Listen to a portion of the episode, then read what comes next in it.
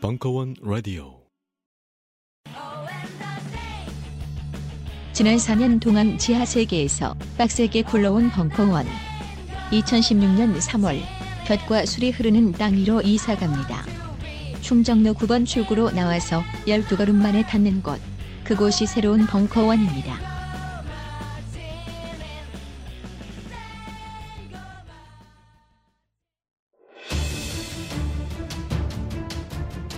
철학박사 강신주의 다시 또 비상경보기 1강 대한민국 그 치사한 나라 2016년 3월 10일 강연. 안녕하세요. 벙커가 이사를 여기로 와가지고 여기가 사실 터가 좋은 곳이 아니에요. 동네가 좀 불안하지 않아요? 그 대학로가 훨씬 좋았죠. 여긴 굉장히 불안한 데라서 곧 망할 것 같다라는 느낌이고요, 사실. 네, 그리고 무슨 클럽 같다 느낌이, 그렇죠? 네, 클럽 아시죠, 클럽. 제가 한 2년 전에 한번 저 제자 따라서 한번 강남의 클럽에 한번 들어가 봤더니 막 저 위에서 춤추고 막 클럽인데요, 분위기가. 예, 그 일단은 간에 그 비상경보기라는 책을 쓰고 나서 원래 왜 썼냐 하면은. 그 왜 이때 맞춰냈냐 하면 총선에 개입하려고 했는데 총선에 개입이 별로 안 돼요. 막 뭐 저 어쨌든 12월 위안부 문제 이슈 딱 있고 나서부터는 TV를 안 봤어요. 그 하나도 안 봤어요.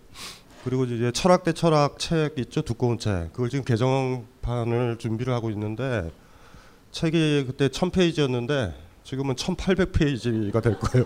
지금 그거 지금 마무리하고 있어서 어제는 이제 불교 파트 화음 파트를 끝내고 그러고 있다가 이제 온 거죠. 뭐 그 정신이라고 거기 제가 감사의 표시를 썼었던 편집자 있는데 제가 남동생으로 생각하고 있는 여자 편집자예요. 네, 그리고 너무 편한데 이 친구가 제 초고를 가지고서 명절 때 여자들이 가야 되잖아요. 친정이니 처가니. 가지고 간 거예요. 그 되게 그런 애들이 그 공부 못하는 아이들 있죠. 꼭 여행 가면은 그 교재 들고 다니는 애들 있잖아요. 그거 절대 안 하거든요. 그걸 얘도 또 들고 갔나 봐 급해서. 그랬더니 그 가족 중에 한 명이 딱 보더니 그런 얘기를 했대요.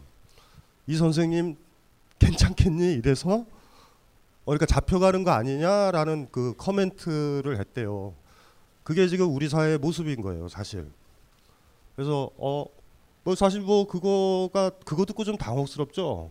사람의 메커니즘은 어떻게 되냐면 정상적인 사람이 망가지는 방법이에요. 첫 번째, 쫄아요. 무서워. 선생도 무섭고 권력도 무섭고 무서워요. 그 다음에 그 단계까지 있어도 괜찮아. 쫀 상태를 오래 못 견뎌요, 우리는. 그러다 보니까 나중에 어떻게 되냐면 내 내면을 권력자에 맞춰버려요. 보수화돼 버려요. 그러니까 단계가 어떻게 되냐면 정상적인 사람들이 쫄아. 쫀 상태가 한참 지속되면 보수화가 돼버려요. 아주 쉬워요, 그 공식은. 그러니까 우리 사회가 보수 정부가 지금 그쵸? 거의 10년 가까이 이제 돼가죠. 돼가는 사이에서 우리가 너무 많이 쫄아 있는 거예요. 쫄아 있다 보면 한참 지나면 지금 보수화가 되는 거죠, 많이. 그래서 그런 생각이 사실은 들어요. 그런 평가들, 그런 이야기들을 이렇게 듣다 보면 좀 당혹스럽죠. 사실 일부분의 내용들은 되게 언론에서 다 썼었던 거고, 그 비상경보기를 썼을 때 제가 뭐 했냐면 여기 벙커에서 다상담을 했었던 때예요, 사실. 그때 제가 세 가지를 했는데 칼럼을 쓰고 여기서 벙커에서 다상담을 하고 그 다음에 무문관 매달린 절벽에서 손을 뗄 수 있는가 그 책을 쓰면서 또 개인적으로는 또 화두를 하나씩 풀었던 식을 세 가지를 같이 했었어요. 그래서 다상담이 책이 마무리가 됐죠. 그 다음에 그 매달린 절벽에 손을 뗄 수 있는가가 마무리가 됐고 그 다음에 이거를 마무리했어야 되는데 마무리를 못하고 우리 영화평론가 이상용 선생님한테 휘말려가지고 한 2년을 영화를 졸라게 많이 봤어요. 그냥 밀렸던 거. 밀리면 안 돼요, 사람은. 어쨌든 지금은 영화를 아주 싫어해요. 너무 많이 봤어요, 밀려가지고. 그러니까 2년 동안 좋기 예술 영화들이에요, 대개가. 좋게 한 200~300편을 봤어요. 그때 어떻게 되겠어요? 나중에 화가 나. 그 지금도 가끔 가다 보면은 뭐 영화 토크하라고 나오라 그럴 때 항상 얘기하죠. 영화 끊었다고 이제. 그래서 그걸 마무리를 하고 비상경보기를 이제 마무리를 한 거예요. 예, 마무리를 해서 이제 냈는데 테마를 이렇게 4가지로 잡았지만 그 뭐 이제 하나씩 하나씩 해서 우리 삶까지 이렇게 조금씩 조금씩 내려가는 식으로 이제 해야 될 것 같고, 그래서 큰 얘기서부터 디테일하게 우리가 어떻게 해야 되는지 그런 얘기들까지 이제 나가는 게 우리 4주를 정한 거고, 비상경보기라는 책의 뭐 홍보 목적이다. 동력은 홍보 목적이고 벙커 입장에서는 여기가 옮겨왔기 때문에 또 뭔가를 제가 해야 돼요. 그래서 야 이거 일타 쌍피다. 이건 해야 된다. 그래서 했고, 또 원래 일정, 정치 일정에 따르면 총선 때 조금 이제 어떤 영향력들 그런 것들 그런 것들이 조금 좀 좋은 방향으로 있었으면 좋겠다 해서 시작을 했는데, 뭐 아까도 얘기했지만 뭐 상황이 뭐 그닥 좋은 것 같진 않아요. 그래서 오늘 뭐를 할까? 그 편집자를 만나면서 이런 날이 되면 출판사에서 저한테 찾아와서 맛있는 걸 사줘요. 뭐 왜 사주겠어요? 원래 소 같은 경우를 제사했을 땐 맛있는 콩들을 먹여가지고 잡거든요. 그래서 열심히 하라라는 건데, 떠나서 오늘 무슨 얘기를 하냐? 어제는 자꾸 불교에 대해서 화엄불교 가지고 글을 쓰고 온 사람이라 이 얘기를 하나 드리고 싶어요. 이 얘기를 어디서부터 출발을 해야 될까? 자, 오늘 일정은 어떻게 되냐면 1시간 텀으로 벙커에서 했던 것처럼 강의는 이제 1시간 텀으로 이렇게 끊어서 갈 거고, 그 중간중간에 계속 드셔야 되고, 뭐 아시죠? 이게 메커니즘. 이 벙커의 매상은 대개가 여러분들이 사는 이 음료수에 있어요. 음료수. 계속 먹어야 돼. 계속. 여기가 이 안에 딱 들어오니까 덥다라는 느낌 들죠? 이유가 있어요. 막 더워야 돼. 그래서 갈증이 나야 돼. 갈증이.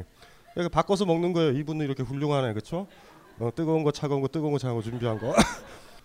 어쨌든 그래서 일단 1시간을 먼저 어떤 강의를 하나 하고, 또 남은 게 생길 거야 하고, 여러분들이 뭐 질문하실 거 있죠.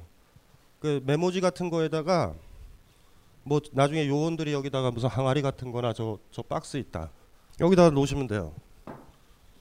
여기다 놓으면은 요거를 가지고서 한 반 정도가 진행이 돼야 될 것 같고, 여러분들이 뭐가 궁금한지를 잘 몰라요. 저는 사실은 때때로 이렇게 다상담 때도 그렇지만 저런 거 가지고 어떻게 질문을 하지? 죽이고 싶은데 씨발 막 이런 느낌이 들 경우도 있어요. 사실 그래도 철학자라 애정을 가지고 대답은 해주는데 저기 올라가서 담배 피워요. 씨발 내가 유치원 선생이냐? 그걸 나보고 어쩌라고.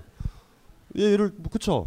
내가 뭐 이혼 담당 변호사도 아니고 뭐 나보고 뭐 어떡하라고 막 이런 것도 있어요. 사실 그러니까 여러분들이 정치에 대해서 궁금한 것들이 여기에서 넣으시면 돼요.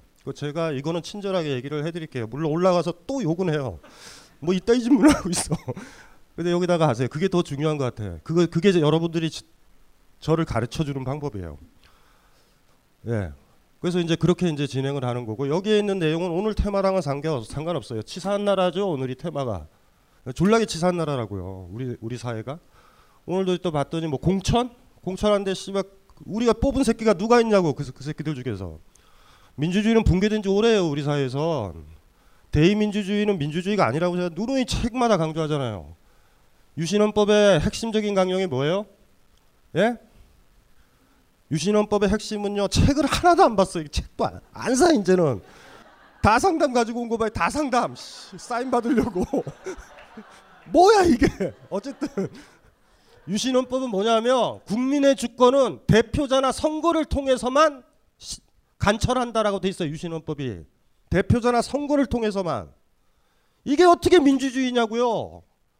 4년 5년 동안 있죠. 투표가 끝나면은 그 사람을 못 내려요. 우리는.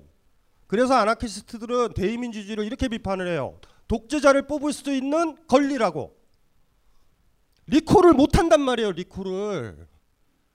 시위를 그래서 못하게 하는 거예요. 우리를. 민주주의는 우리가 시위를 해야 되는데. 똑같잖아. 대표자는 이번에 또 뽑을 거라고. 자 어떡할 거야. 누굴 뽑을 거야. 또. 뽑은 다음에 그들을 못 내린다고 우리는요. 이해되세요? 그래서 우린 민주주의가 아니라고요. 이 입장은 전 일관적 입장이에요. 대표자를 항상 내릴 수 있어야 된다고. 이해되죠? 5년 뒤에 내릴 거 기다려? 그게 무슨 민주주의야. 5년 동안 없어지는 거지. 온갖 이상한 법들을 만들어요. 테러법까지 통과한 것까지. 집시법까지. 하위 법률들이 헌법을 지배해요. 유신헌법은 바뀌었어요. 대한민국 주권은 국민으로부터 나온다라고는 되어 있는데 우리는 아직도 대의민주제예요. 입법 독재를 한다고 어느 법이 여러분들이랑 관련이 있어요. 다. 무슨 내용인지도 몰라. 테러방지법의 핵심이 도청일 텐데 여러분들은 좋겠다. 유명하지 않아서. 하지만 여러분이 좋아하는 어떤 스타들은 이제 마구 도청이 되는 거예요. 노래를 보니 스펠이 보니까 영어 노래를 막 부르는데 I도 들어가고 S도 들어가니 IS의 소지가 있다. 이러면 끝나는 거야 지금. 이걸 입법 독재라고 불러요. 헌법에 얘기했잖아요. 대한민국 주권은 국민으로부터 나온다. 국민으로부터 뭐가 나오냐고. 뭐가 나와요. 뭐가.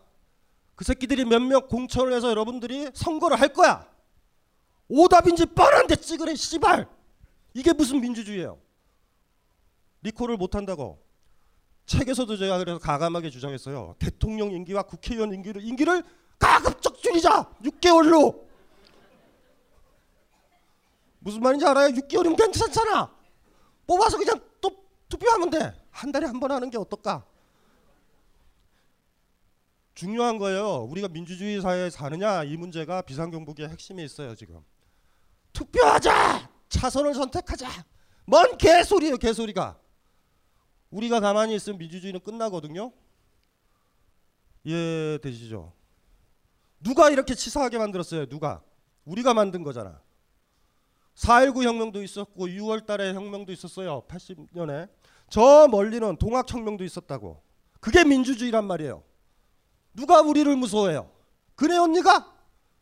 김무성이가? 안철수가 우리를 무서워할 것 같아요? 아무도 무서워하지 않아요. 우리를. 우린 병신들이거든요. 이게 무슨 민주주의냐고.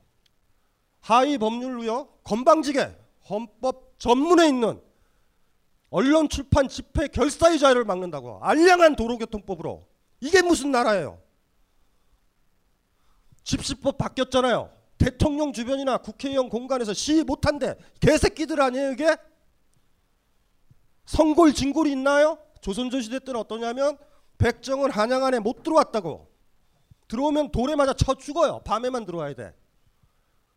어디 가서 시위를 못한다? 이게 뭐 하는 짓거리냐고요 지금. 이걸 누가 통과시켰는데. 여당이 야당들이다. 집시법의 강화된 형태는 노무현 정권 때 만들어진 거예요. 여러분들이 좋아하는. 얼마나 치사해요. 누구를 좋아하고 누구를 지지하는 거예요. 도대체 지지할 사람이 누가 있다고. 투표를 다 하지 말자. 그냥 깔끔하게.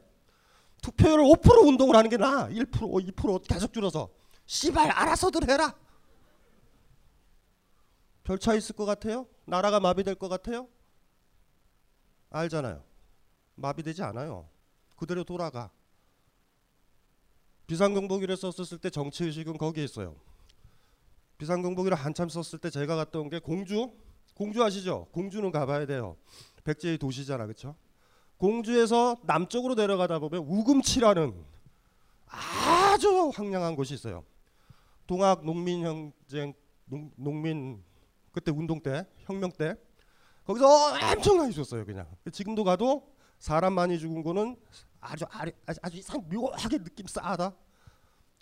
혹시 여름에 더우면 공동묘지 가보면 그 느낌이 뭔지 알아. 아주 시원한 묘한 느낌이 들어요. 거기 공동묘지 좋다. 공동묘지는 더더군다나 그래서 나무도 잘 안 자라요. 네 아우라가 뼈 많은 곳에는 나무가 잘 안 자랐다. 어쨌든 우금치도 그래요. 무시무시하다. 비상경보기 쓸 때 가봤다고.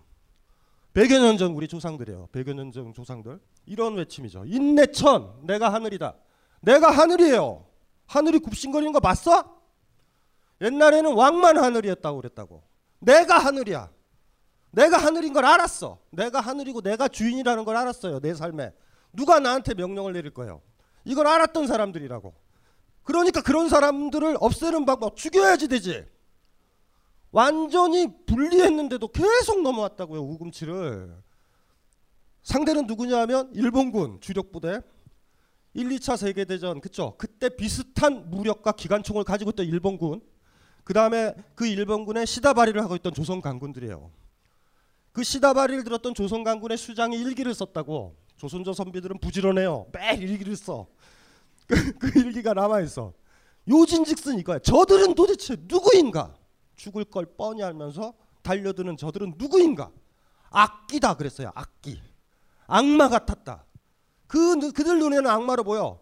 이렇게 우리가 졸라게 센데 죽는 것밖에 없는데 왜 여기로 기어 올라오지? 왜요?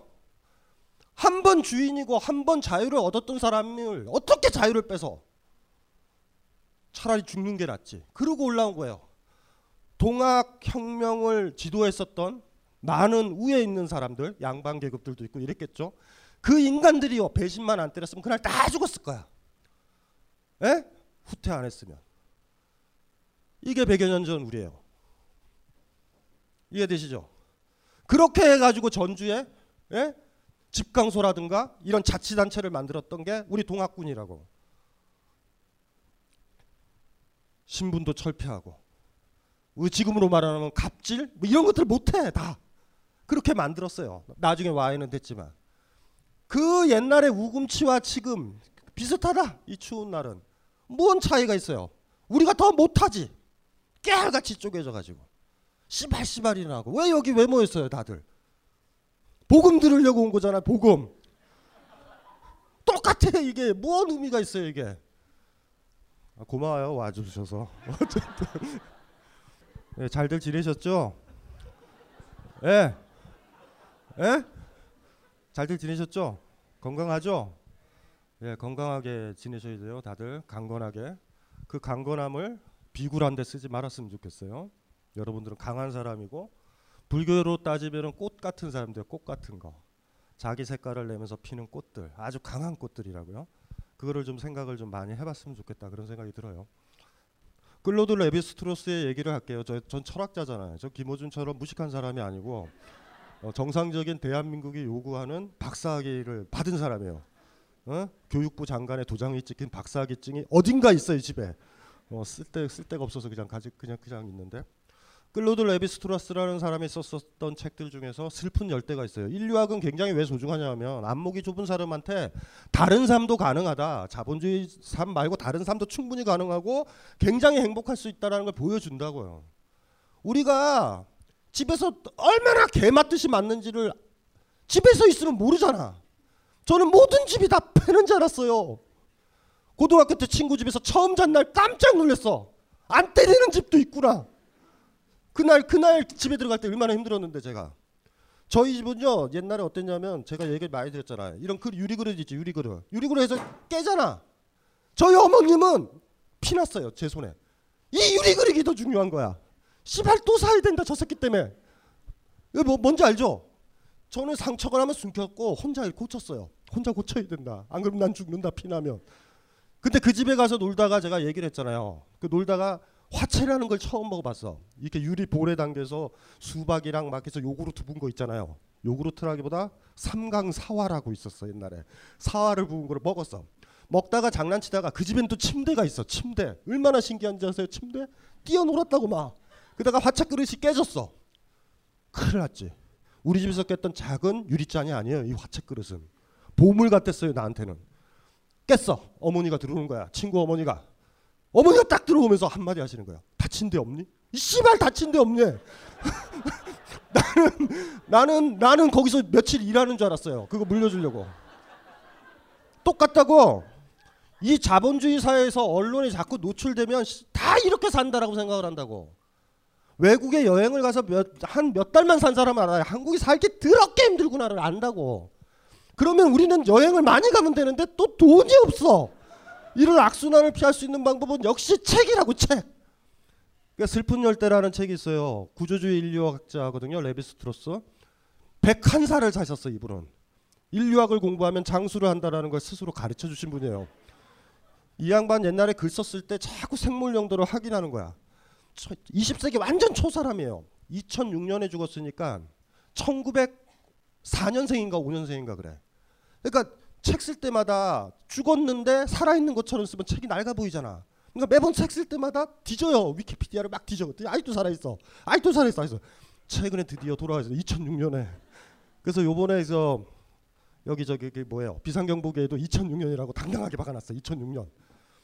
슬픈 열대라는 책이 있죠. 클로드 레비스트로스라는 사람은 우리나라에도 왔어요. 80년대 안동에. 그러니까 인간이 사는 어느 곳이나 다 가시는 분이야. 그리고 거기서 성찰을 끌어내지. 당연히 끌어내다 보니 이 사람의 놀라운 결론. 서구의 자본주의 사회나 그 사회가 그닥 진보하고 좋은 사회는 아닌 거야. 도처에 그게 있어요. 심심하시면 슬픈 열대 같은 거 한번 읽어봐요. 후반부쯤이나 막 이런 거 보면 야만적인 사람? 에이 씨발 서양 사람들이 더 야만적이다. 병신들 같다. 우리가 야만이라고 얘기했던 사람들은 무슨 억압이 있냐 저기에. 에? 누구 한 사람 무시하고 갑질한 사람이 누가 있냐. 야, 이해되시죠? 그래서 인류학을 많이 보면 여행의 효과가 있다고. 철학하고 싶은 철학적이고 싶어요? 철학적이려면 여행만 많이 가면 돼. 여행만 많이 다니면 돼. 많이 다니면 돼. 이해되시죠? 전 세계를 막 돌아다니라고. 막 돌아다니다 보면 종교도 안 믿어요. 기독교 교회 다니는 사람들 있지. 교회 다니면 안 돼요. 아직도 촌스럽게. 다닌다고 합시다. 유일신 믿고 있지. 여행을 많이 다니면 딴 나라가 다 유일신을 각자만의 유일신을 믿고 있다는 놀라운 사실을 확인해요. 돌아오는 게 이런 생각이 들어. 씨발 이게 뭐야. 유일신이 왜 이렇게 많아. 여행을 많이 다니면 안목이 열리고요. 반성의 능력이 생긴다고. 철학이나 인문학을 책을 읽는 이유는 딱 하나예요.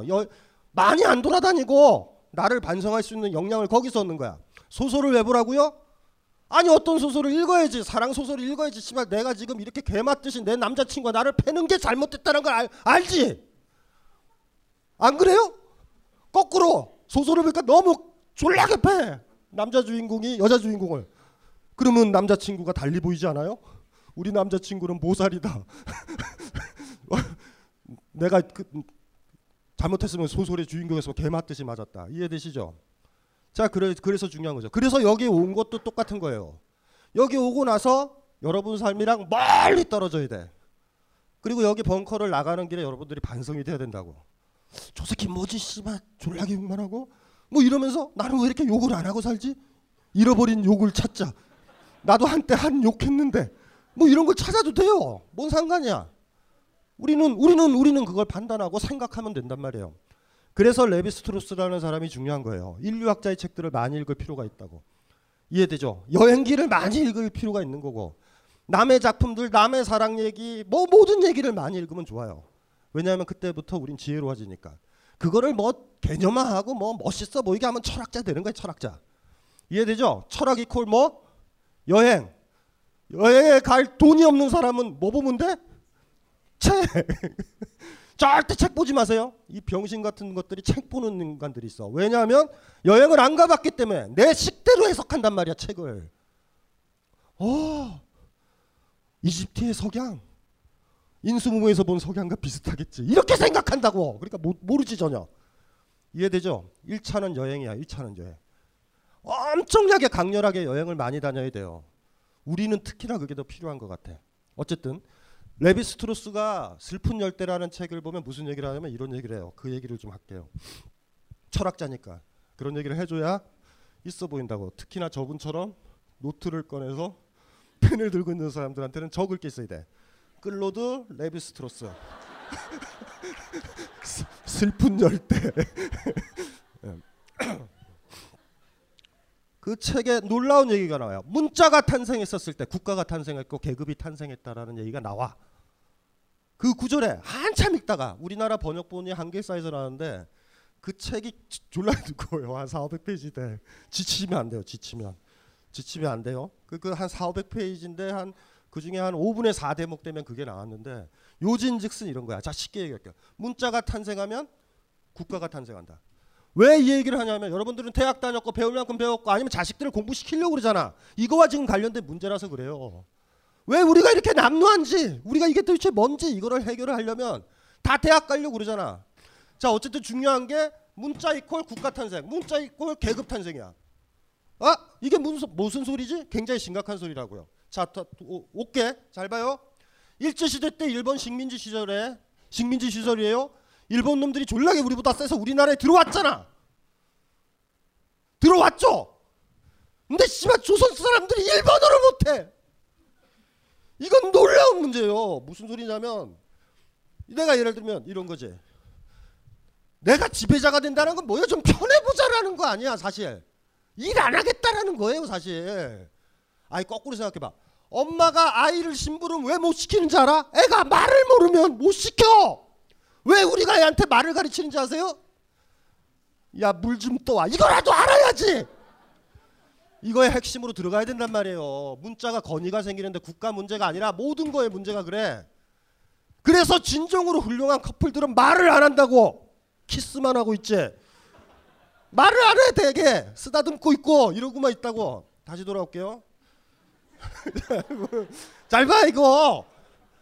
예, 조선 여자 나. 내가 이 조선에 온 이유는 뭐냐면 일본에 있으면 이걸 내가 들어야 됐다고. 근데 이제 여기 온 거야. 난 졸라게 세니까. 그쵸? 무슨 말인지 알지? 내가 오르르락. 이 사람이 뭐라고 있어? 씨발 뭐지? 그러면 말을 못 하니까 난 어떻게 돼? 팰 거 아니야. 패면 이 사람이 쪼그린다고. 때리지 말아요. 그쵸? 때리지 말아요. 오르르락. 이 씨발 움직여야지. 이걸 가져와야지. 집에는요. 내 말에 쪼는 것 플러스 내가 시키는 대로 이 사람이 몸이 움직여야 완성이 된다고. 이집트의 피라미드 지을 때 노예들이 이집트 말을 모르면 그거 어떻게 돌을 날라 씨발. 채찍으로 때릴 수는 있어요. 이해돼요? 이해되죠? 이해되죠? 언어는 그렇게 탄생했다라는 게 레비스트로스의 생각이라고. 일본 애들의 고민이 그건 거예요. 말을 알아들어야지 씨발. 뭘 돌도 나르게 하지. 일본어를 강제로 가르치기도 만만치가 않지. 그래서 당근간 채찍을 만든단 말이에요. 조선 사람한테. 일본어를 잘 배우면 주류에 들어온다고. 경성제국대학에 들어갔고 일본 와세다 대학에 들어간 거예요. 그것들은 피지배자 중에서 지배자의 흉내를 내게 해주겠다라는 변명이 생겨. 이게 우리 계급의 탄생이에요. 레비스트로스는 이 얘기를 하는 거야. 그래서 지금도 우린 졸라게 배우려고 그래요. 간성적으로. 어머니가 그러잖아. 배워야 된다. 사람은 배워야 된다. 돌아가신 저희 아버지는 국민학교 나왔어요. 막노동하셨어. 저희 아버님이 항상 했던 얘기가 이거야.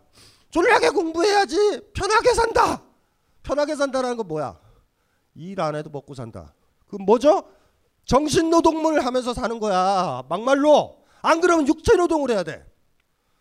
이해되시죠? 글을 많이 배우고 학벌이 높아지면 우리는 편하게 살아. 이걸 배운 거예요. 그래서 서울대 가려고들 지랄들을 하는 거야. 일 안 하려고. 남의 노동 착취해 먹으려고. 그래야 되니까. 레비스트로스는 이 얘기를 해요. 인류학자가. 이해되세요? 뭐 배웠어요? 대학에서.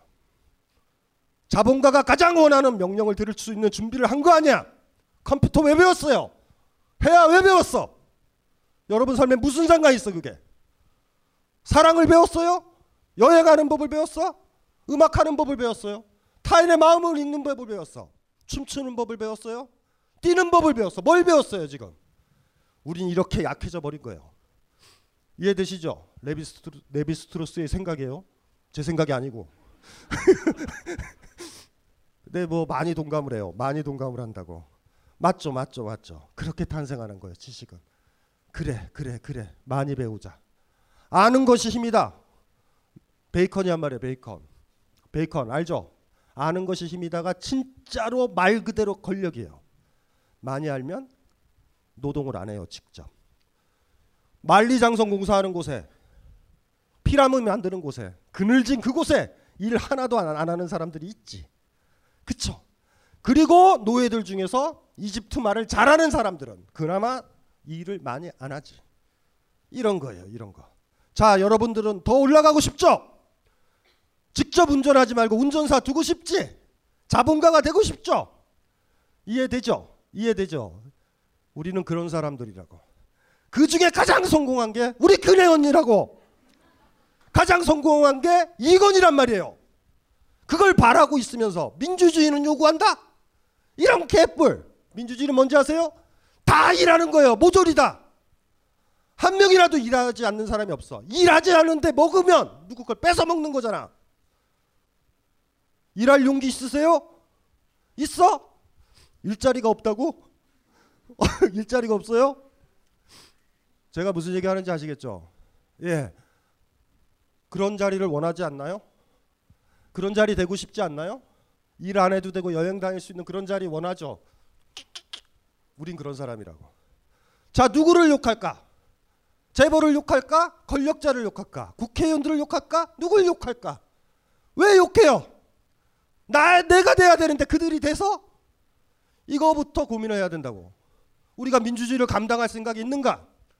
옛날 오세훈 때 강북 지역이 보통 있죠. 보통 어떻게 됐냐면 야당을 지지했고 강남이 여당을 지지했고 뭐 이랬었다고. 근데 오세훈이가 뉴타운을 개발했어. 기억나시죠? 그때 강북에서 압승을 했잖아. 한나라당이었죠 그때. 한나라당, 새누리당 이름은 진짜 좋아요, 그렇죠? 더민주당보다 훨씬 좋아. 한나라, 새누리. 어쨌든 그때 좀 배웠던 거 하나. 강북 사람의 궁극적 목표는 평화롭거나 민주적인 사회가 아니라 강남 사람이에요. 여러분들의 진짜 목표는 뭐예요? 내가 지배자가 안 된 거 아닌가요? 지배자가 되는 거 아니에요? 이것부터 가지고 있다면 우린 끝나는 거예요. 어떠세요? 아이를 하나 놓으면은 저 새끼 어떻게 좀 말 잘 시켜가지고 심부름 좀 시켜야 되지, 이런 식으로 아이 키우는 거예요? 어떠세요? 레비스트로스가 우리한테 묻잖아요. 예? 공부 많이 해서 뭐 하실 건데? 해서 지금 뭐 하는 건데요 지금? 이게 레비스트로스가 묻는 거예요. 이로부터 힘들어지는 거죠. 아, 이 뭐냐? 말 잘 들 수 있는 전문가처럼 부려질 수 있는 내가 된 거죠. 나는 당신들의 명령을 들을 수 있게 준비를 다 했어요. 어학을 다 배웠어요. 증권회사? 오케이. 경영학으로 충분히 배웠어요. 명령만 내리세요. 원가회계 저는 다 해요. 회계사 자격증도 있어요. 뭐 이러고 사는 거예요. 잘났다고. 우린 그런 사람으로 여기 와 있는 거예요. 저를 포함해서 여러분들이 모조리 다. 그러니 슬프죠. 우리가 배웠던 건 다 노예의 학문이니까. 하나같이 나를 위한 학문을 배운 적이 한 번도 없었던 사람이니까. 어느 날 불현듯 이게 뭐야 라는 이런 느낌은 들지만, 그 느낌이라 함은 내가 권력자가 안 돼 있어서 생기는 느낌이라는 것뿐이고, 내가 왜 이렇게 힘들게 살지? 몸이 왜 이렇게 고나지? 이거에 대한 불평이죠. 몸 좀 편하게 살자. 말만 하면 호텔 생활처럼. 호텔이 왜 좋아요? 항상 보면은 딱 들어가면은 깨끗하잖아. 예? 무슨 말인지 알죠? 호텔에 지내는 걸 왜 좋아하죠? 일 안 하려고. 여기서부터 모든 문제가 벌어진다. 내가 일을 안 하면 누가 일을 해야 된다. 이런 생각을 해보셨나요? 한 번이라도? 아니면 너무 당연하게 경기가 풀려서 그네 언니 말대로 어떻게 돼서 경기가 돼서 여러분 취업돼서 돈 잘 벌어서 호텔 가가지고 그렇게 살고 싶다? 아니다. 그건 아니다. 그건 아닌 거예요. 레비스트로스는 우리한테 물어보는 거예요. 당신들은 육체 노동을 감당할 생각이 있느냐고. 있어요? 죽었다 깨나도 아들을 안 시키는 거다. 나중에 결혼해서 아들이 아버지 제가 도와드릴게요. 씨발 난 살아있다 이 새끼야. 이 냉장고는 내가 든다. 뭐 이럴 수 있냐고. 훌륭한 사람이야. 그럼 아들도 집에 잘 들어온다고. 아버지가 혼자서 일하기 때문에 되게 아들이 겉도는 이유는 아버지가 졸라게 일시켜. 좀 앉을만 하면 담배 사와 이 새끼야. 말을 알아듣는 거지. 아! 권력에 저항하는 방법도 하나 알죠? 무슨 말인지 알지? 무슨 말인지 모르겠어요. 이상한 소리를 하면 돼. 사장이 야 그거 좀 저 보고서 좀 가지고 와. 그럴 때 여러분 이렇게 얘기하면 돼. 단점은 잘려요. 안 나가도 돼. 그냥 버텨. 무슨 말인지 모르잖아. 너 나가. 그랬다. 갑자기 저 바틀비가 생각난다. 바틀비. 필경사 바틀비 알아요? 허먼 멜빌의 유명한 작품 백경 보지 말아요. 허먼 멜빌 알죠? 백경. 모비딕 쓴 사람. 그 사람의 단편성에 필경사 바틀비가 있어. 바틀비의 저항 방법이 굉장히 재밌다. 너 나가. 그랬더니 그렇게 하고 싶지 않아요. 그래가지고 주인이 나가. 나중에 걔는 있어. 새로운 사람이 들어오잖아요. 그 새로운 주인이 와가지고 원래 나갔던 주인을 찾아와. 쟤 좀 데리고 가라고. 오죠. 전 주인이 와서 야 너 왜 안 나가? 나가! 그렇게 하고 싶진 않아요. 이런 저항이 있어요. 단편. 필경사 바틀비를 가만히 보면 한마디로 얘기해서 레비스트로스랑 비슷해.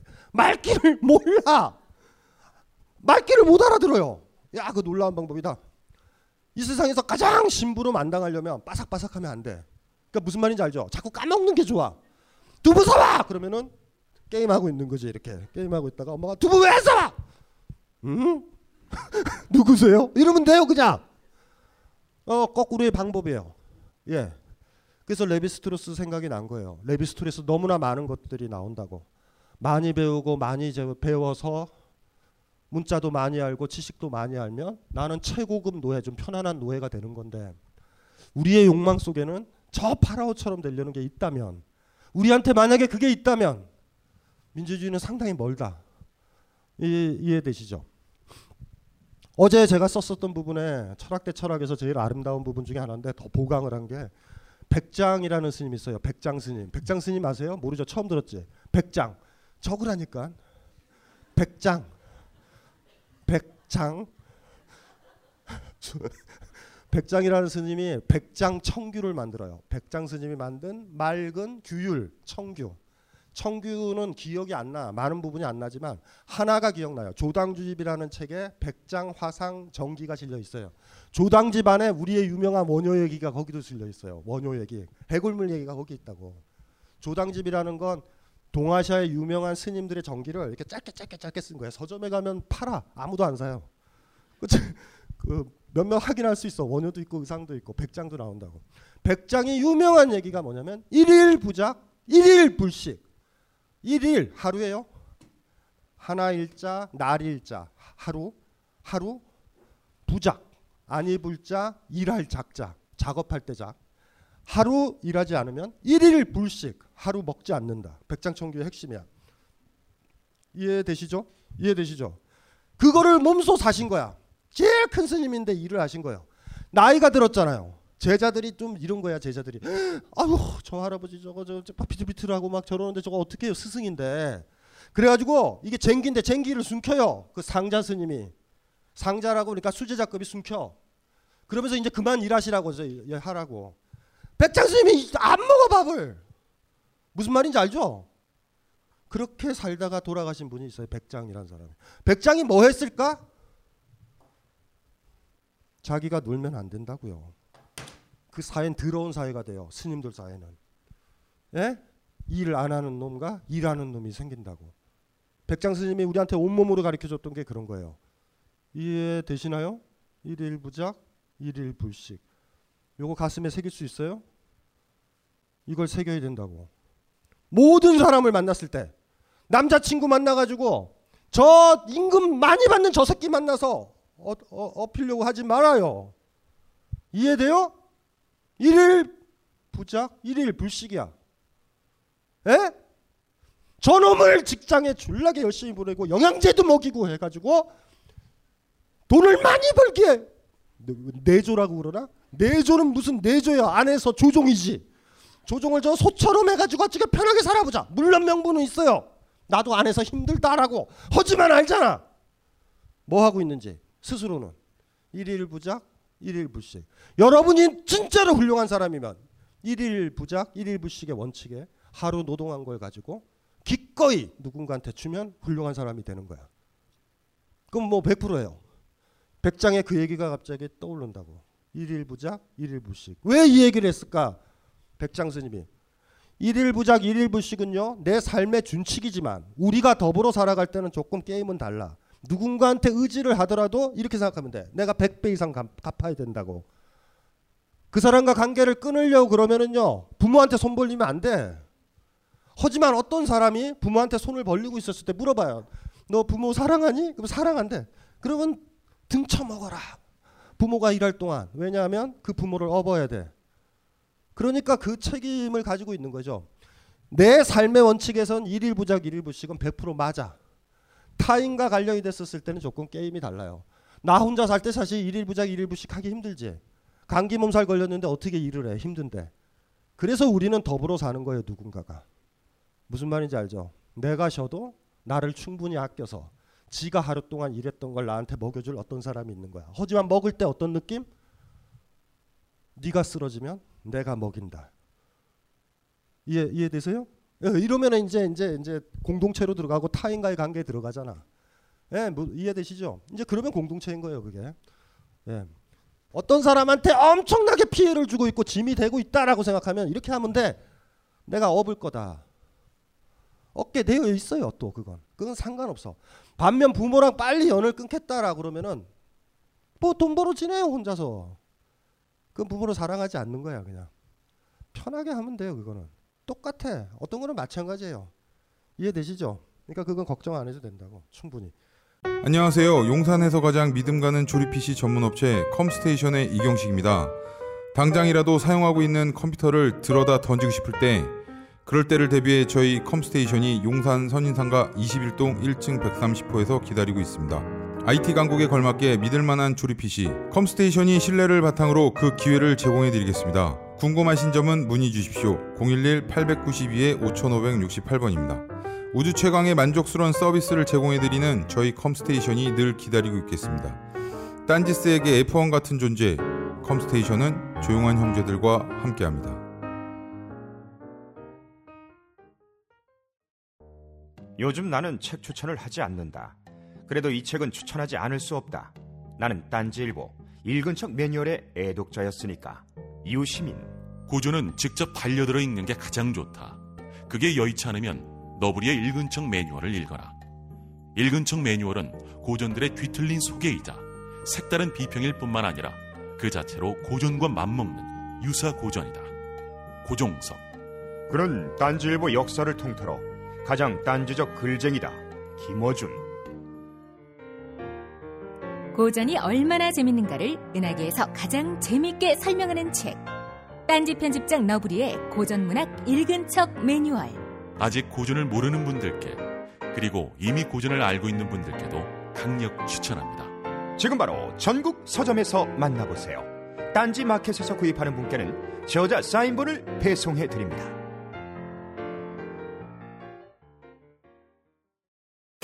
각종 사회 비리에 처절한 똥침을 날려온 딴지일보가 마켓을 열었습니다.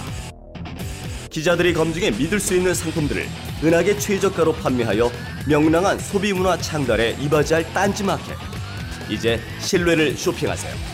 주소는 market.딴지.com. 우리의 가장 큰 문제들 중에 하나가 우리가 이렇게 치사해진 거. 그러니까 우리한테 아까 얘기를 보니까, 올라가서 생각해보니까 우리도 굉장히 치사할 준비가 되어 있다. 뭐 이런 얘기를 한 것 같아요. 물론 뭐 그럴 수밖에 사실은 없는 거죠. 그런 조건 속에 사실 던져져 있고 그렇게 이제 살아가니까 그걸 한번 이제 계보를 이제 한번 살펴보면, 우리 역사에서 가장 큰 문제 중에 하나는, 옛날에도 강조를 했지만, 민주주의로 건너갈 때 있죠. 민주주의로 건너갈 때 반드시 우리가 했어야 될 것들이 하나 있어요. 뭐냐면 왕을 우리가 죽여야 돼. 우리 손으로. 우리 피를 묻혀야 된다고. 근데 우리는 왕을 죽여보질 못했어. 이건 우리한테 굉장히 치명적인 거예요. 프랑스가 왜 강력하냐 하면, 프랑스가 굉장히 지금은 보수화 좀 되는 경향이 있지만 전 세계적인 트렌드가 보수화잖아요. 보수화. 살기가 힘들게 된다라고 그러면은 혁명이 일어날 것 같지만 혁명이 일어나지 않아요. 의외로. 너무 붕괴되면 안 된다고. 또 적어요. 아, 이제 노트를 집어넣었다. 그 피에르 부르디에라는 사회학자가 얘기했잖아. 너무 가난하고 힘들게 되면 폭동은 일어나도 혁명은 일어나지 않는다라고. 왜냐하면 나 살기도 힘들기 때문에 혁명은 뭔지 아세요? 미래를 꿈꾸는 거고요. 공동체를 꿈꿔야 된단 말이야. 내 후손들한테 이런 데를 남겨줄 거야 라고 생각을 해야 되는데, 지금은 나 살기 힘들어서 어떤 불만이 쌓인다고. 그럼 LA 폭동처럼 별게 아니에요. 폭동이 일어나가지고 대리점 부셔가지고 TV 들고 나오는 것 정도로 끝인 거예요 사실.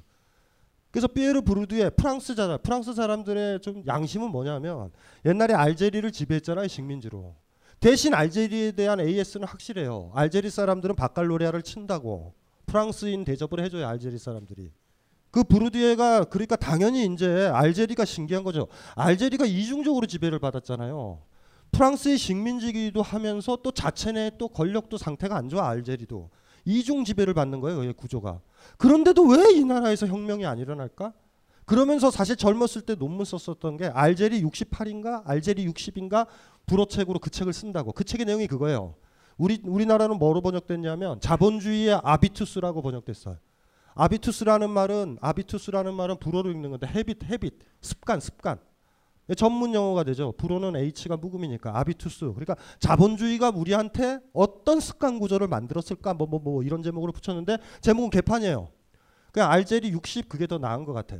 그래서 연구한 결과가 그거죠. 너무나 사회가 살기가 힘들어지게 되면 혁명이 일어나지 않는단 말이에요. 폭동 정도 일어난다고. 또 대부분의 사람은 어떻게 되냐면 나를 구원해 줄 사람이 누군가를 생각을 한다고. 너무나 궁핍해지면 미래를 꿈꾸지 못하고요. 나를 구원해 줄 어떤 사람을 찾게 돼 있어. 아주 절절하게. 그래서 지금 사회가 안 좋아지면 나중에 진보적인 정부가 들어서지 않아. 진보적인 정당은 항상 여러분한테 이렇게 얘기한다고. 우리 민주시민으로 같이 나가주세요. 시발 나도 힘든데 왜 나보고 사회적 책임을 지라 그래. 절대 안 해요. 그냥 복지. 돈 얼마 더 주겠다 그러면 우린 그 사람을 준단 말이에요. 아이들 말 잘 듣게 하는 방법 뻔하잖아. 굶기면 돼. 굶기고 어느 날 고기 구워주면 엄마 말 잘 들어. 저희 어머님이 쓰던 방식이에요. 저녁 때쯤 야단을 치고 집을 쫓아내. 막 그냥 그 뭐예요. 연탄집게 아시세요? 연탄집게? 연탄집게 모르죠? 젊은 분들은. 어느 사이인가 제가 쓰는 비유들이 다 60, 70년 된 비유예요. 연탄집게로 때린다고. 쇠로 돼 있어. 쇠로. 그럼 나가잖아. 너무 배고파요. 아침에 쫓아내면 친구들이랑 놀기라도 하지. 해 다 졌는데 쫓아내. 한참 지나가지고 저희 누이가 와요. 신주야 들어와라. 저도 그 근처를 안 벗어나요. 가로등 있죠. 가로등. 골목에 있는 가로등에 이렇게 앉아있어. 누이가 잘 보이게. 그럼 누이가 딱 오죠. 신주야 들어와라. 들어가. 그날따라 또 고등어 조림을 한다? 그럼 한마디 하세요. 하세요. 내 말 잘 들어야 된다. 네. 왜 울었는지 모르겠어요. 고등어 때문에 울었는지. 굶기면 애들이 말을 듣는다? 제가 무슨 얘기하는지 아세요? 그리고 은총을 기다린다고요? 감동해요. 쉽게. 우리 사회는 파시즘이 무르익을 준비가 됐다고. 그래서 여러분들이 절망하는 이유도 뭔지 아세요? 누가 나를 구원해줘야 되는데 안철수도 아닌 것 같고 문재인도 아닌 것 같고 도대체 누구야? 김어준 요새 힘도 없고 옛날엔 김어준이 우리를 이끌어줄 것 같았는데 이건 지금 털만 날리고 있고 아무 힘도 없다. 뭐 이런 거예요.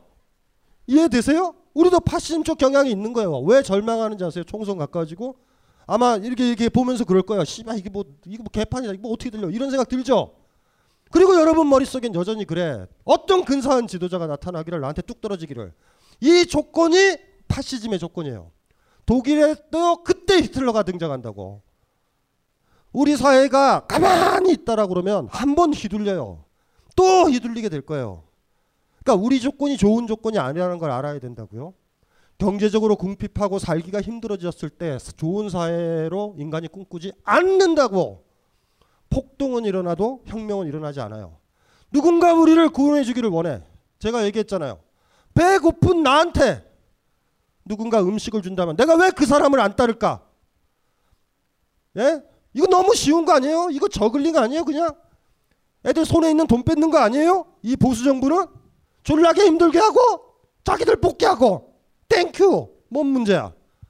까먹지 말아야 돼요. 이놈의 보수 정권이 미쳤다고 이렇게 비정규직 양산하고 정규직 뭐뭐하고 정부의 철학을 공부해야 된다. 정부의 그 알량한 생각 있죠. 테러 방지법. 말장난. 테러라는 말에 포인트 잡으면 어떻게 돼요? IS가 누가 있다고? IS예요 본인? 에? 이해되죠? 노동개혁! 개혁? 뭔 개혁이야? 그 단어에 속는다고. 내용을 하나도 몰라요 우리는. 개혁이 뭔데? 자본을 위해서 개혁하는 건데. 다 그렇다고. 그리고 얘기를 한다고요. 그네 언니도 직접. 우리 그냥 속아. 그래서 철학이 필요한 거죠. 말장난도 아주 좋다. 10번 찍어 안 넘어가는 나무 없다. 너무 멋있죠? 이퀄 스토커예요. 스토커 대신 나는 당신을 절절히 사랑한다. 이렇게 얘기하면 속는다? 씨발 나는 너를 사랑하지 않잖아. 넌 스토커야. 이러지 못해. 여러분 의식도 변할 수 있어요. 무슨 말인지 알죠? 제가 옆에 가서 얘기하지. 야, 그 새끼 스토커야. 이렇게 얘기해도 아니에요. 저를 10번 찍고 있는 거예요. 이런다고. 대량 난감이죠. 어휘에 속으면 안 된다고요? 이해되시죠? 그거는 잘 하셔야 돼요. 수사학, 레토릭. 요거에 속으면 이제 큰일 나죠. 1945년에 2차 세전이 끝나죠. 2차 세전의 패전국가는 독일, 그 다음에 뭐 우리한테 직접 가게 된 일본이라고. 그런데 무슨 일이 벌어졌냐면 독일 프랑스 같은 경우는요. 3년 4년 BC 정부라고 게레 정부가 들어서요. BC 내각이 나치 꼬봉 정권이죠. 근데 그때 재판에 해부됐던 사람이 200만 명 이상. 그리고 일부분은 처형당하고 일부분은 노역형에 처하고 감옥에 가고 일부분은 시민권을 박탈을 해버려. 이해되죠? 3년 4년이에요. 3년 4년. 1945년에 우리나라 친일파들은 좆된 거예요. 프랑스를 봤으니까. 우린 36년이거든. 이해돼요? 우린 거기서부터 얘기를 시작을 해야 돼요. 왜 우리가 이렇게 치사하게 됐는지는 역사적 뿌리는 사실 거기에 있으니까. 친일파의 문제. 무슨 얘기 하려는지 아시겠죠? 좆됐다 이렇게 생각하고 있을 때 이승만이 이들의 손을 잡아요. 친일파들이 화려하게 주류 세력으로 들어온다고. 이건 굉장히 심각한 문제예요. 친일파들은 누구예요? 기원으로 따져봅시다. 우리 조선, 어쨌든 조선이라고 합시다. 그냥 우리 개보니까. 우리가 없애지 못했지만 조선이란 나라를 팔아먹는 조약에 사인을 한 사람은 누굴까? 시골에 있는 사람? 저쪽 남쪽 지역. 에? 물고기 잡던 사람? 농부가? 권력자가 넘겨요. 사인은 우리가 말하는 을사오적 기타 등등. 이들은 모든 기득권을 얻죠. 얻고 이들의 아이들이 경성제국대를 가고 외국에 가서 공부를 한다고. 그리고 속속 들어와요. 보성, 그쵸? 고려대, 연대, 이대, 경성제국대까지 교수로 들어온단 말이에요. 조금씩. 1945년 이들은 다 날라갔어야 됐다고. 이들이 다 살아난다고. 그 자리를 그대로 메꿔요. 이해되시죠?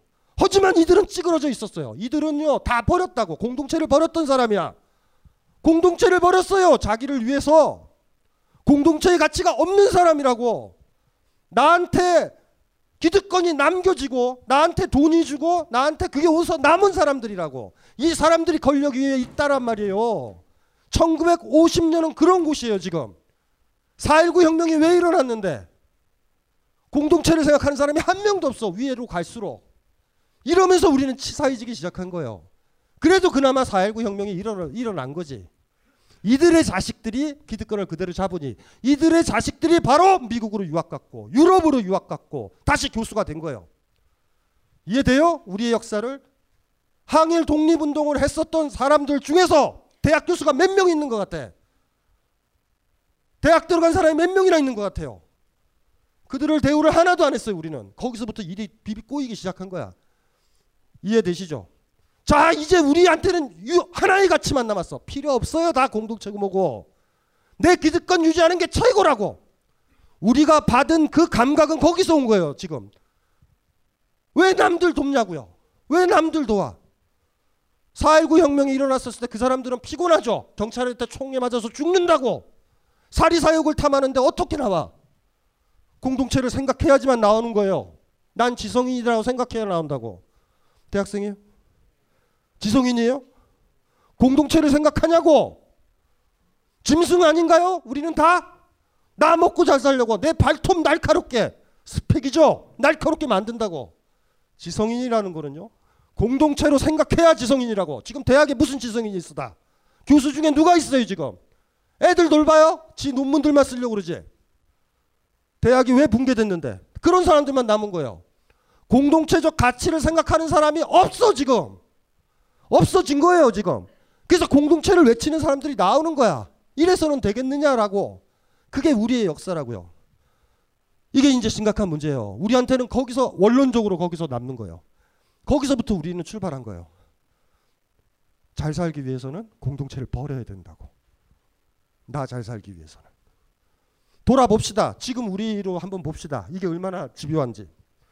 서울대, 연대, 고대가 제가 입학했을 때만 해도 80년대만 하더라도 앞에 동창회를 하면 동문회를 하면 개판이었어요. 바벨탑 무너진 줄 알았어.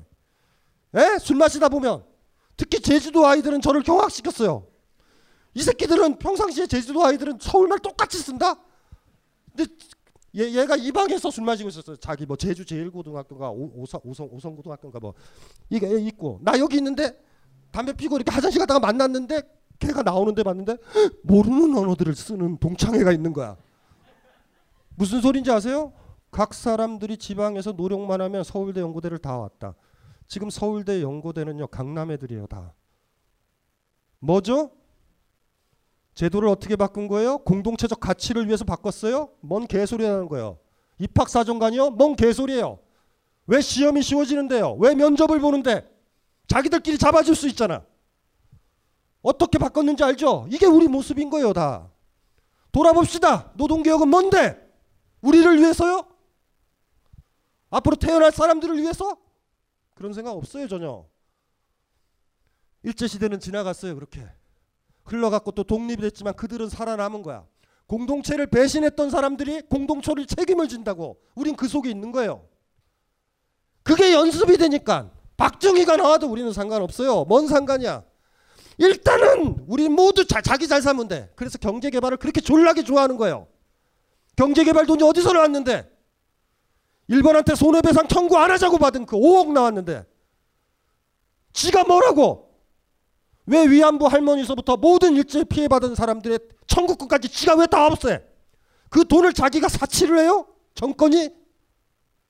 돈이 모자르니까 월남정에 사람을 파병해? 우리 전쟁도 아닌데 헌법에도 없는데 이러고서 경제개발했다. 이게 무슨 경제개발이야.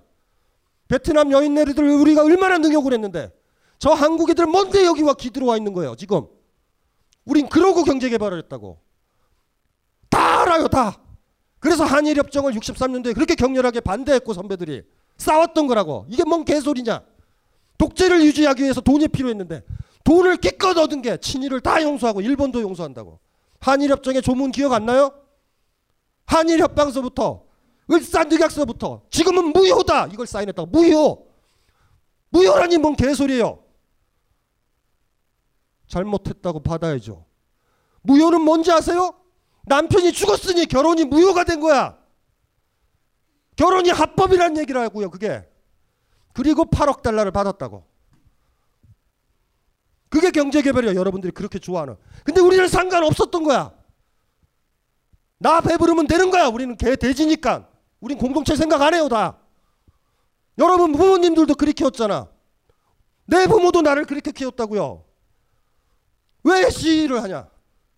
대학교 때 항상 고등학교 고3 때 했던 얘기. 데모하지 마라 신주야. 데모하지 마라. 데모하지 마라. 데모하지 마라. 남들이 데모해도 잡혀가면 안 된다 너는. 저희 어머님이 이랬으면 좋겠어요. 이랬으면 신주야 매사에 앞장서라. 논어에 보면 선난 후액이라고 나오더라. 군자는 먼저 어려운 거라고 이득을 뒤에 취하는 게 군자다라고. 이 얘기를 아무도 안 했어요 나한테. 여러분들도 그런 얘기 들었어요? 친구가 아프니 나 거기 가봐야 돼. 오늘 시험 망쳐도 가봐야 돼. 친구 부모님이 돌아가셨어. 그래, 여러분 부모님 뭐라고 그래? 니코가 석재다 비응신아 어딜 가? 지랄들을 해요. 이게 부모래. 나를 지성인으로 안 키웠다고. 짐승으로 키웠다고요. 말만 한다고 옷만 입는다고 우리가 사람인가? 우리가 지금 야수예요? 밀림에 살아? 공동체에 사는데. 이 가치를 만든 거예요. 이 가치를 만들어준 거라. 다 알아요. 60년대 70년대 지식인들은 다 안다고. 근데 문제는 말이죠. 그걸 직접 봤던 사람들은 다 뒤지기 시작했어요. 박정희가 뭐 했는지 진짜 알았던 사람이 뒤지기 시작했단 말이에요. 친일파들이 어떻게 컴백했는지를 다 생눈 뜨고 봤던 사람들. 힘은 없지만 있었다고. 그들이 죽었어요. 이제 죽어간다고. 이제 남은 건 글이다. 글만 없으면 친일도 날리고 박정희도 살아난다. 역사 교과서는 그렇게 국정화되는 거예요. 다 죽었으니까. 다 죽었잖아. 글만 없으면 되는 거 아니에요? 깔끔하게. 그리고 그 걔네들이 원하는 그 역사를 보고 배우는 거죠. 일제시대도 경제가 발전하지 않았냐. 평균 수명이 올라가지 않았냐. 뉴라이트 상한이에요 그게. 무슨 말인지 아시겠죠? 배부르게 잘 살았지 않았냐. 미리 전제를 할게요. 공동체가 있으면 굶어 죽는 사람은 없어요. 조선조 시대라도 그 사또나 그 지주의 곡간에 곡식이 넘쳐서 굶어 죽었지 공동체가 있었을 때 사람이 굶어 죽진 않아. 이건 여행을 다녀본 사람만 알아요. 근데 세 사람 네 사람이 여행 갈 때 한 사람이 아파도 안 죽어. 혼자 여행 가는 건 너무 힘들어요. 산에서 야산에서 혼자서 어느 날 아플 때 몸살이 올 때 물 하나 못 먹어. 하지만 3명만 있으면 우린 굶어 죽지 않아요. 절대. 내 친구가 나를 쓰다듬어 줄 거야. 하물며 200명이 사는데 굶어 죽어? 일 안 하는 놈들이 있는 거예요. 민주주의가 아니니까. 지금 이제 문제는 이런 거죠. 그렇게 되는 거예요. 순서는 계속 그렇게 되는 거예요.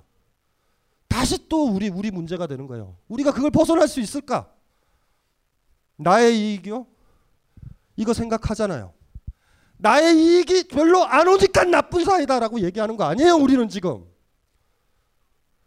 내 이익이 더 많이 오는 사회가 와야 된다고 생각하는 게 지금 우리잖아요. 지금 대기업에 나 취업하게 했으면 좋겠다는 게 우리잖아요. 지금 60살까지 돈 받고 살면 잘 살면 된다는 게 우리잖아요. 지금 우리가 얼마나 차이가 있어요. 지금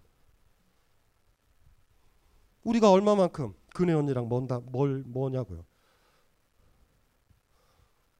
어떡할 거예요. 그래 이렇게 됐는데 하나하나 다 문제인데 벌써 이것이 습관이 됐고 간습이 됐고 우리 민족의 특성까지 된 것 같아요. 지금 비상경보기 그래서 쓴 거예요. 비상경보기잖아.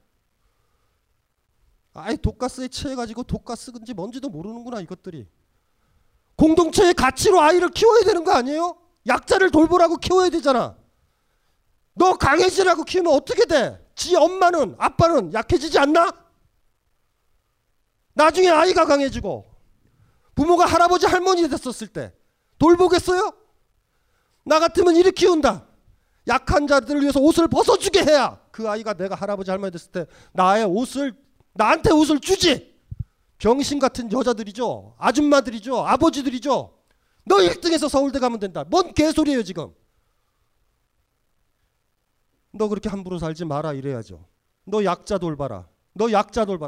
네가 강해지는 이유는 약자를 돌보기 위해서고 네가 많은 식량을 가진 이유는 누군가한테 나눠주기 위해서다. 그럴 때 너는 존경을 받을 거다. 난 네가 큰 사람이면 좋겠다. 이렇게 가르쳤나요? 배웠어요? 그걸 하고 있어야지 우리가 민주주의를 요구를 하죠. 공동체를 얘기를 하죠.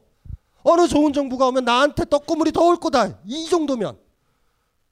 우리가 있죠. 나이든 할아버지 할머니들. 자식들이 안 돌보니 정부에서 주는 조그만 돈들 가지고 사시는 분들이. 그분들이 더 솔직하다. 그분들과 우리의 차이가 뭐예요 사실. 아무리 욕을 해도. 이런 문제들이에요. 친일파가 존재하는 순간 우리의 역사 속에 우리의 정신 속에서는 나만 잘 살면 된다라는 생각. 공동체 따위는 버릴 생각을 우리는 갖추고 있고 우리도 그 준비를 하고 있는 건데 문제는 우리는 가진 게 없다고. 가진 게 없을 땐 편해요. 이해되죠? 너무 편하지. 가진 게 없는데 씨발 기득권이 어딨어. 뭐 있어야 기득권이지. 그러나 말이죠. 이런 거 한번 생각을 해요. 여러분들은 권력을 감당할 준비가 되어 있나요? 10억이라는 돈을 감당할 준비를 되어 있나요? 큰 타워 팰리스 건물을 감당할 준비가 되어 있나요? 큰 건물에 살아도 경비 쓰는 아저씨한테 함부로 하대 안 하는 그런 준비가 되어 있냐라는 얘기예요. 되어 있어요? 되어 있는데 집은 없지. 우리 사회 또 한 문제예요. 준비는 되어 있는데 없어. 이것도 문제다. 여기서부터 이제 문제인 거예요. 그래서 다시 돌아가 보는 거죠. 일제시대 때 그 많았었던 친일파들 그들은 다 무엇하고 있는가. 제가 그래 책 꼭지에 그랬어요. 농담삼아 효성도 지극하다. 우리 그네 언니의 아버지에 대한 효성도 지극하고 아버지 이쁘게 보여야 하니까 친일파들이 자기 아버지들 긍정하는 것도 아주 효성이 지극하죠. 그래서 그렇게 얘기했죠. 우리도 효도 좀 하자. 우리도 효도라는 것 좀 하자. 여러분들 아버지 할아버지 일제시대 때 살았던 사람들 그때 행복하게 살았었던 것 같아요. 그들이 뭐라고 생각하고 있을까. 만약에 여러분들 할아버지나 증조할아버지가 독립운동을 했다면 뭐라고 생각을 할까. 우리도 효도 좀 해야 되잖아요. 드디어 트렌드는 효도의 시절이에요. 누가 더 빨리 효도하나. 그것도 한번 생각을 해보는 거죠. 우리가 거기에서 교육을 받은 거예요. 우리가 다. 예. 이어령이라는 사람 아시죠? 지금도 문단의 권력이고 강력하죠. 이어령이가 김수영이랑 논쟁을 했을 때가 있어요. 1965년 6년 김수영이 그 논쟁을 하고서 4개월 5개월 뒤에 교통사고로 죽으니까 66년도 되겠다. 요지인즉슨 이래요. 문학은 뭐라고 썼냐면 문학은 고통과 억압과 정치적 탄압 이런 것 속에서 순수하게 꼽힌다. 그래서 돌아보면 해방 이후의 문학과 4.19 때 문학은 문학이냐 그게 이렇게 얘기를 한 거예요. 예를 드는 게 이렇게 돼요. 그래서 황진이의 시조가 그렇게 아름답다. 김수영이 화가 나서 논쟁을 했어요. 이게 뭔 개소리냐. 이어령이 얼마나 예뻤을까. 순수 문학을 지향했었던 그 친일파들한테. 우리나라에만 있어요. 순수와 참여는. 순수 참여? 순수가 뭐예요? 지가 보석인 거야. 상관없어요. 순수 그냥 넘어가잖아. 정치와 상관없다라는 거야. 뭔 소리 하는 거예요. 뭔 소리 하는 거예요. 우리가 표현하고 얘기하고 절규하는데 어떤 작가가 가난한 사람이 살고 젊은이들이 사는 걸 소설로 썼었을 때 이미 정치적 행위인데 문학이 참여냐 순수냐 그 도식에 들어가 있는 나라가 우리나라라고. 누가 그렇게 천박한 얘기를 아직도 해. 아직도 한다. 순수는 뭔지 아세요? 무책임이라는 얘기예요. 순수는 뭔지 아세요? 공동체 의식이 없고 지 혼자 글 쓰겠다라는 거예요. 누가 읽는데 그 글을. 독자들이 읽는데. 뭘 얘기를 해주려고. 이런 역사도 생긴 거예요. 그 역사가 다 생긴 거예요. 문학이 왜 죽는데요? 왜 문학이 힘이 없는데? 순수한 사람들 때문에 그래요. 뭔 개소리예요. 황진이요. 실질적으로 6편의 시조가 남아있는데 살펴봤어. 이어령이 하도 그래서. 살펴봤더니 순수하지 않아. 남자를 후리려고 그러는 시조라던가 그런 시조예요. 아주 참여적 시조예요. 다. 굉장히 참여가 심하셔. 이어령 얘기가 맞으면 이런 거죠. 지금 시대에 문학이 살고 혼자 골방에서 순수 문학을 꿈꿔야 된다. 이런 거야. 이게 또 황당한 거죠. 이런 담론들도 1945년 이후에 우리한테 생긴 거예요. 이것도 좀 생각을 해봐야 되죠. 지성이 뭐냐고요? 공동체적 가치에서 사유를 할 수 있는가. 그래서 인문학책을 보고 사회학서적을 보는 거예요. 우리 공동체는 어떻게 되고 사회는 어떻게 됐는지. 하지만 우리가 공부하는 건 토익이라고. 나 잘 살기 위해서 배우는 것들이요. 그게 무슨 공부야. 인문학이 붕괴됐다라는 것들은 사회에서의 문제도 아니에요. 우리 자체가 이미 받아들인 거야. 저 옛날에 철학과 간다고 그랬을 때 저희 어머니께서 그러셨다고. 아니 고등학교 때 책 볼 때 그랬어요. 저한테. 책을 보면 돈이 나오죠. 쌀이 나오죠. 소설 읽을 때. 아 대책이 없죠. 그래도 저는 저희 어머님을 사랑해요. 네. 급하게 또 마무리를 하네. 뭐 어떻게 해요. 사랑해야지. 그래서 우리의 문제는 거기서부터 기원을 하는 거예요. 잘 생각을 해봅시다. 경제개발이요? 박정희에 대해서요? 경제개발이요? 제가 장하준 선생을 싫어하는 이유는 이런 거예요. 박정희 때문에 경제개발이 됐다. 그거는 장점이고 민주주의를 훼손한 건 단점이다. 장점은 인정하자. 뭔 개소리예요. 이해돼요? 장점을 인정하면 단점도 인정해야 되는 거잖아. 어떤 나무가 섰는데 나무가 서면 그림자도 있죠. 그 나무를 긍정하면 그림자도 끌어와야 되는 거 아니에요? 너무 싫어요. 그런 얘기 들어보면. 그냥 날려버립시다. 장점도 단점도 없었다고. 그러면 일제시대도 긍정해야 돼요. 일본이 들어와가지고 평균 수명이 30년 올라갔어. 고마워하세요. 고마워하라고요. 아주 오래 살게 일하게 만들어줘서 고맙다고. 소를요 치료하고 잘 예쁘게 잘 관리를 하죠. 농사 짓는 소는. 왜요? 소가 이뻐서 귀여워서 일을 안 시켜야지 그럼. 왜 소를 관리해요? 소에서 얻어먹을 게 있으니까. 왜 우리가 오래 살았으면 해요? 왜 우리가 건강했으면 해? 군대에서 여러분들 검사 받죠? 회사에서도 정기검진 받지. 왜 받는 것 같아? 여러분들 복지를 위해서요? 뭔 개소리 하는 거예요. 소를 부려먹으려면 건강해야지. 잘 생각을 해봐야 돼요. 이 부분에 있어서. 누누이 얘기했어요. 자본주의 이전의 사회든 저 멀리 자본주의를 안 받았던 사회든 공동체가 제대로 작동을 하면 굶어 죽는 사람은 생기지 않아요. 겁내하지 마세요. 경제개발, 발전 이런 거 생각하실 필요도 없어요. 일고의 가치도 없다고. 근데 지금은 우리가 그걸 생각을 한다고. 우리가 흔히 배웠던 뉴라이트 사관이 그거예요. 박정희의 독재는 없애고 경제개발만 보자. 받아들이죠. 왜 그걸 떠들고 있냐고요. 왜 그걸 떠들고 있냐고요. 누구 흉내내고서 떠드는 거예요. 뭘 안다고 떠드는 거예요. 그 그림자가 얼마나 중요한데. 여러분들 아버지가 여러분들한테 음식도 안 주고 아무것도 안 줘요. 밥 한 공기밖에 없어. 여러분한테 이러는 거야. 내가 가서 일을 해서 먹어야 되니까 나만 먹는다. 참아라.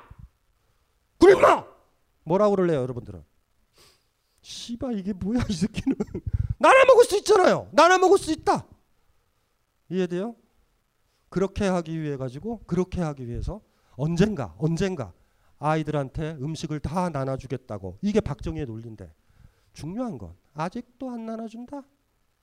그 딸 때까지 와서도 안 나눠줘요 절대. 나눠주려고 그러면 콩 한쪽이라도 나누고요. 안 나눠주려고 그러면 한 가마니도 안 나눠주는 거예요. 나눠주지 않아요 절대. 이거를 기다리고 있다고. 또 나눠준다고. 여기서부터 공부들을 다시 하셔야 돼요. 우리가 얼마나 오염이 되어 있는지. 가진 게 없다라는 이유로 진보적이고 당당한 사람이라고 하지 맙시다. 준비가 되어 있는 사람인지부터 고민을 해야 된다고. 아직도 여전히 우리는 나를 너무나 많이 사랑해. 사랑의 공식 하나 알죠? 나를 많이 사랑할수록 타인을 사랑하지 못한다? 그건 100%예요. 그거 당연한 거죠. 나를 사랑한다. 여러분들은 어때요? 타인을 사랑하나요? 한 번이라도 사랑해봤어요? 노숙자한테 돈 한 번 줘봤어요? 이렇게 정당하죠. 지금 돈 주면 졸라게 누워있을 거야. 이거 보세요. 사람 어차피 다 뒤져요. 지금 배고프면 배고픈 거야. 오바들 하지 마요. 내가 거지한테 돈을 주면 거지는 계속 구걸을 한다? 이렇게 글 쓴 사람도 있어요 옛날에. 뭔 개소리를 하는 거예요. 사람이 영원히 사나? 지금 배고픈데? 줘본 적 있나요? 거기서부터 변화가 온다. 나한테 관계, 나한테 도움이 되는 사람한테 돈 빌려주고 이런 거 말고 어떻게 그 사람은 나한테 도움도 안 주는 그 어떤 사람한테 100원 하나라도 주는 날, 그때 여러분들은 공동체에 살만한 자격을 스스로 입증하는 거예요. 측은해서도 아니고 뭣도 아니에요. 우리랑 같이 살아가고 있는 사람이야. 그건 나의 예의예요. 저 사람이 못 먹고 있어. 하실 수 있는지 모르겠어요. 그러나 그걸 나눠줄 때 여러분들 거는 줄어든다고. 절대 보수 세력이면 할 수 없죠. 왜 보수인데. 내 걸 지키니 보수예요. 보수가 어떻게 공동체를 책임져요. 내 걸 지키는데. 나눠줘야지. 스스로들 되물어 봅시다. 각자 삶에서. 나는 보수적인가? 나는 충분히 진보적인가? 기존 세력을 공격한다고 해서 진보는 아니에요. 진보는 사랑이거든요. 진보는 공동체를 생각하거든요.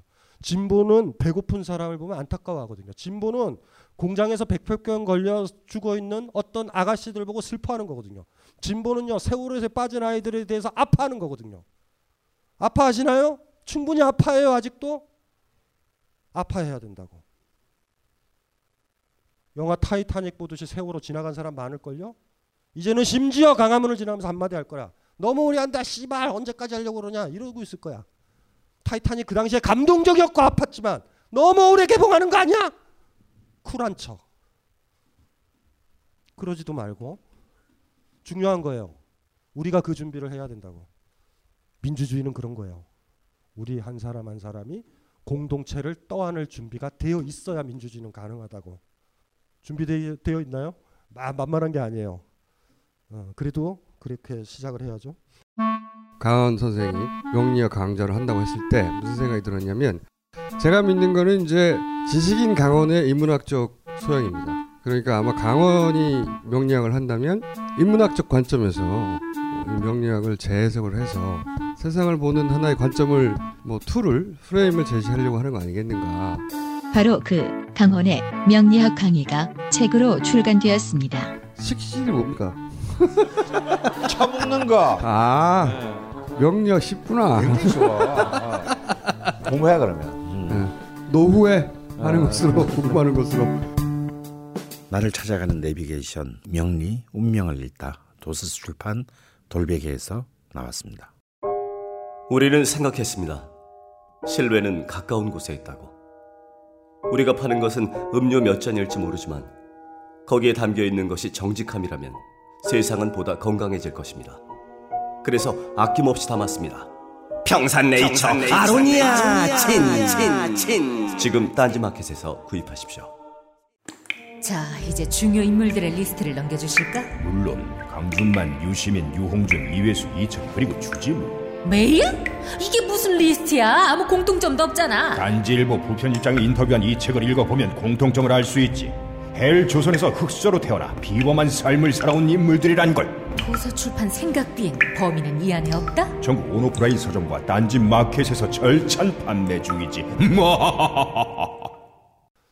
오래간만에 봤죠? 그 어떻게 좀 뭐 상태가 그렇게 나빠진 것 같진 않죠? 왜 나빠졌어요? 내가? 왜? 좀 이상한 것 같아요? 왜 그러지? 나 건강한데? 비상경보기를 왜 썼어요? 저 강한 호조로 제가. 원래 목적대로는 안 될 것 같아. 새누리당 5명을 떨어뜨린다. 뭐 이런 각오로 썼는데 지금 도움은 안 되는 것 같아요. 그래서 아까도 얘기했지만 어쨌든 4월 말에 우리는 어떻게 살 것인가.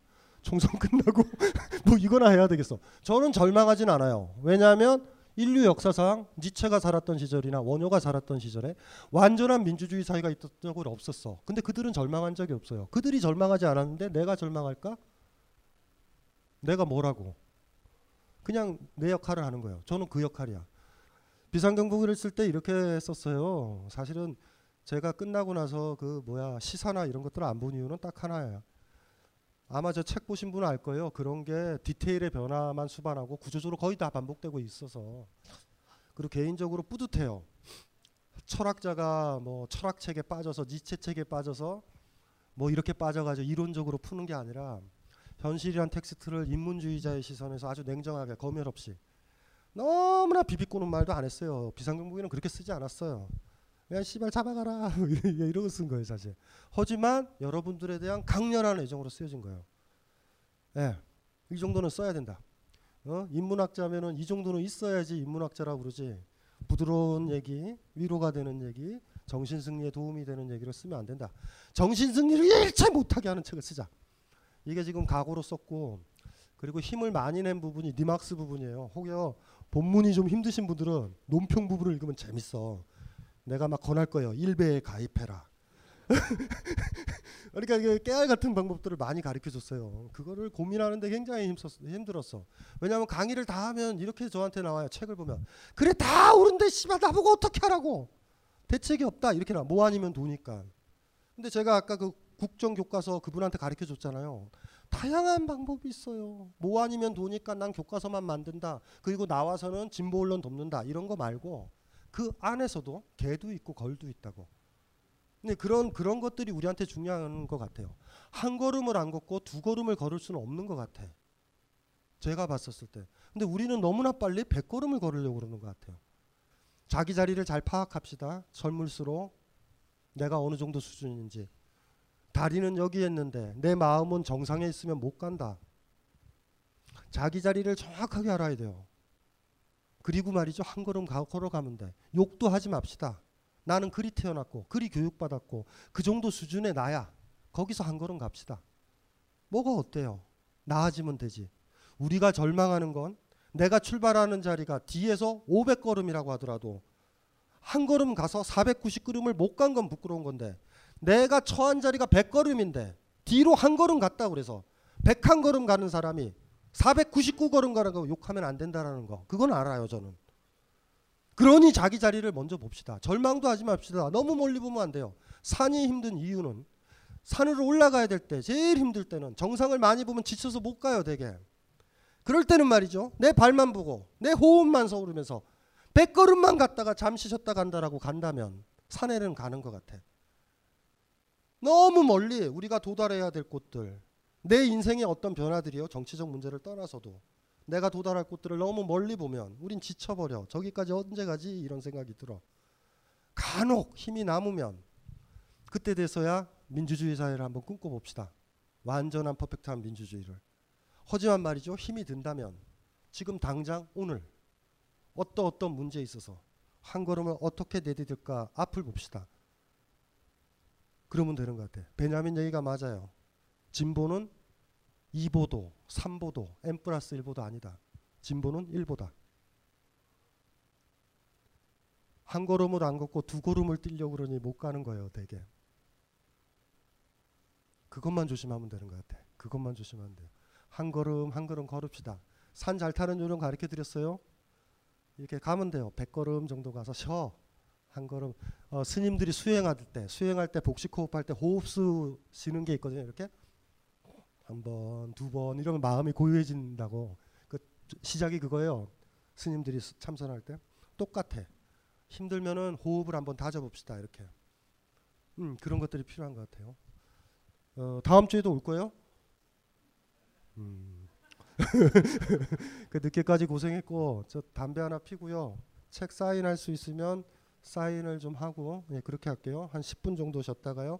그리고 책 없으신 분들은 그냥 이제 아 도장을 팠어요. 우리가 도장 가져왔니? 도장 우리가 저 그 뭐야 이 현 정권의 최고의 문제는 우리 한일협정, 아버지의 한일협정과 딸의 위안부 협정이거든요. 그래서 도장을 파라고 그래가지고 소녀상을 지켜주세요 도장을 팠어요. 도장 가지고 도장도 찍어드릴게요. 도장. 예, 한 10분 있다가 사인 받으실 분들은 사인 받고 바쁘신 분들은 가시고 다음 주에 사인 받아도 되잖아요. 그렇죠? 이제 편하게 움직이세요. 예.